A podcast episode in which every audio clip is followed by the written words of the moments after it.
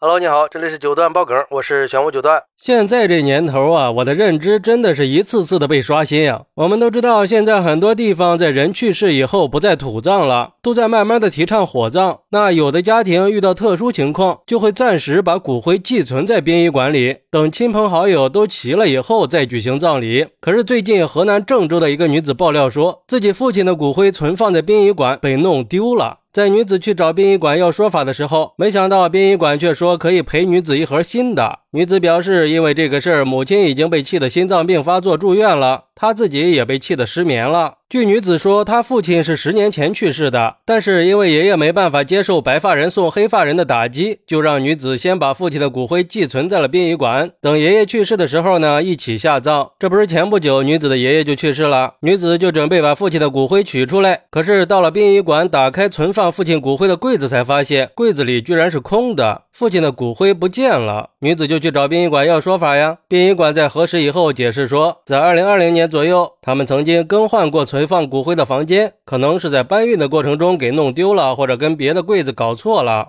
而且之后，殡仪馆又表示找了一个新的骨灰，说是他父亲的。女子的母亲听了之后，被气得心脏病发作。女子呢，也因为这个事儿，整晚整晚的睡不着觉。后来有媒体联系了殡仪馆，殡仪服务科的科长表示，女子父亲的骨灰原本存放在七四五号柜子，可能是搬柜子的时候，工作人员把七四五给看成了七五四，然后就把骨灰放在了七五四那个柜子里。但是对于这个说法，女子并不认可。她认为七四五和七五四两个柜。子根本就不在一起，而且他当时在骨灰盒上还写了字，还有照片。现在找到的这个骨灰盒上是没有的。然后这个科长又表示，这个问题他们肯定是不会推脱责任的，后期他们可以通过指纹或者其他的方式再做个鉴定。而对于这个处理方式，女子也表示认同。目前双方还在进一步的沟通当中。你说这事儿闹的，骨灰还能给搞丢了？这可不是小事儿啊！就像有网友说的：“真是天下之大，无奇不有啊！”还是第一次听说骨灰丢了还能赔新的，以为是买东西呢，东西损坏了可以再换个新的，这骨灰你怎么赔呀？关键是这新的骨灰又是谁的呢？这是赔新的吗？这是直接要给人家换爹呀！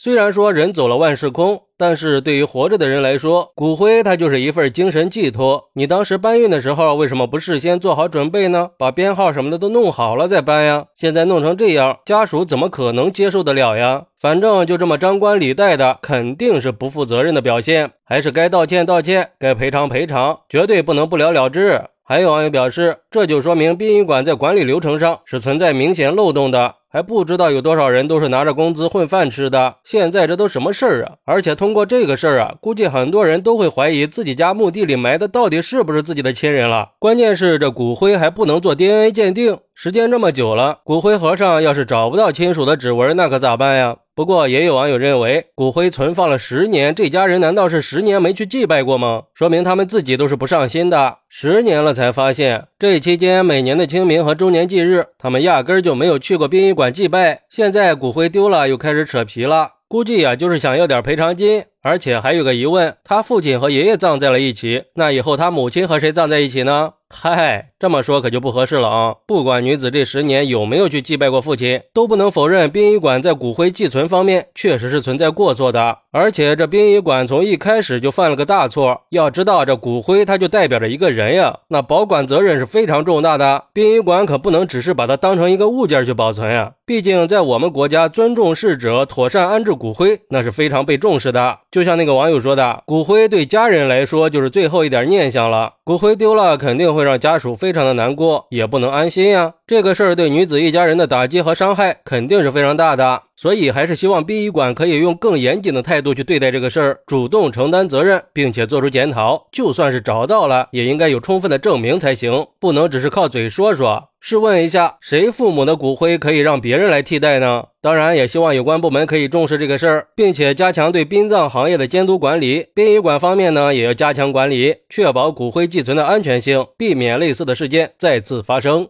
好，那你怎么看待女子父亲的骨灰被弄丢，殡仪馆却说可以给盒新的呢？快来评论区分享一下吧！我在评论区等你。喜欢我的朋友可以点个订阅，加个关注，送个月票，也欢迎订阅收听我的新专辑《庆生新九段传奇》。我们下期再见，拜拜。